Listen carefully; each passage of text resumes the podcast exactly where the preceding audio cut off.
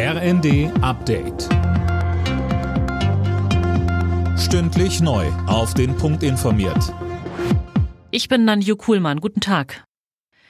Krebs wird schon bald kontrollierbar oder sogar heilbar sein. Davon geht BioNTech-Gründer Ugur Shahin aus. Welchen Zeithorizont hat er da im Sinn, Holger Dilk? Dem Spiegel sagte Shahin, dass erste Medikamente zur Krebstherapie bereits ab 2026 bereit für die Zulassung sind. BioNTech forscht zurzeit an knapp 30 Krebstherapien. Dank künstlicher Intelligenz dreht sich die Spirale aus Fortschritt und Entwicklungssprüngen mittlerweile viel, viel schneller.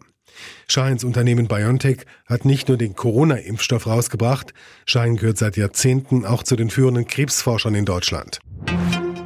Damit die Wirtschaft wieder ins Laufen kommt, denkt Wirtschaftsminister Habeck über Steuersenkungen für Betriebe nach. Hoffnung auf große Sprünge macht der grüne Vizekanzler aber nicht. Die Spielräume bei Bund, Ländern und Kommunen seien extrem eng, sagte Habeck der Welt am Sonntag. Bayern führt bereits in diesem Monat eine Bezahlkarte für Asylbewerber ein. Bayerns Ministerpräsident Söder schreibt heute bei X, unsere Bezahlkarte kommt schneller und ist härter. Christiane Hampe mit den Einzelheiten.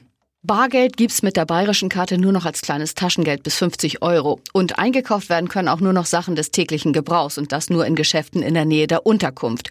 Online-Shopping, Glücksspielteilnahme und Überweisung ins Ausland, die werden gestoppt. Die Bundesländer haben sich ja vor wenigen Tagen auf Standards zur Einführung einer Bezahlkarte für Asylbewerber geeinigt. In den meisten Ländern soll sie im Sommer oder spätestens im Herbst kommen. In LA wird in der Nacht der wichtigste Musikpreis der Welt verliehen. Die Grammy-Verleihung steht an.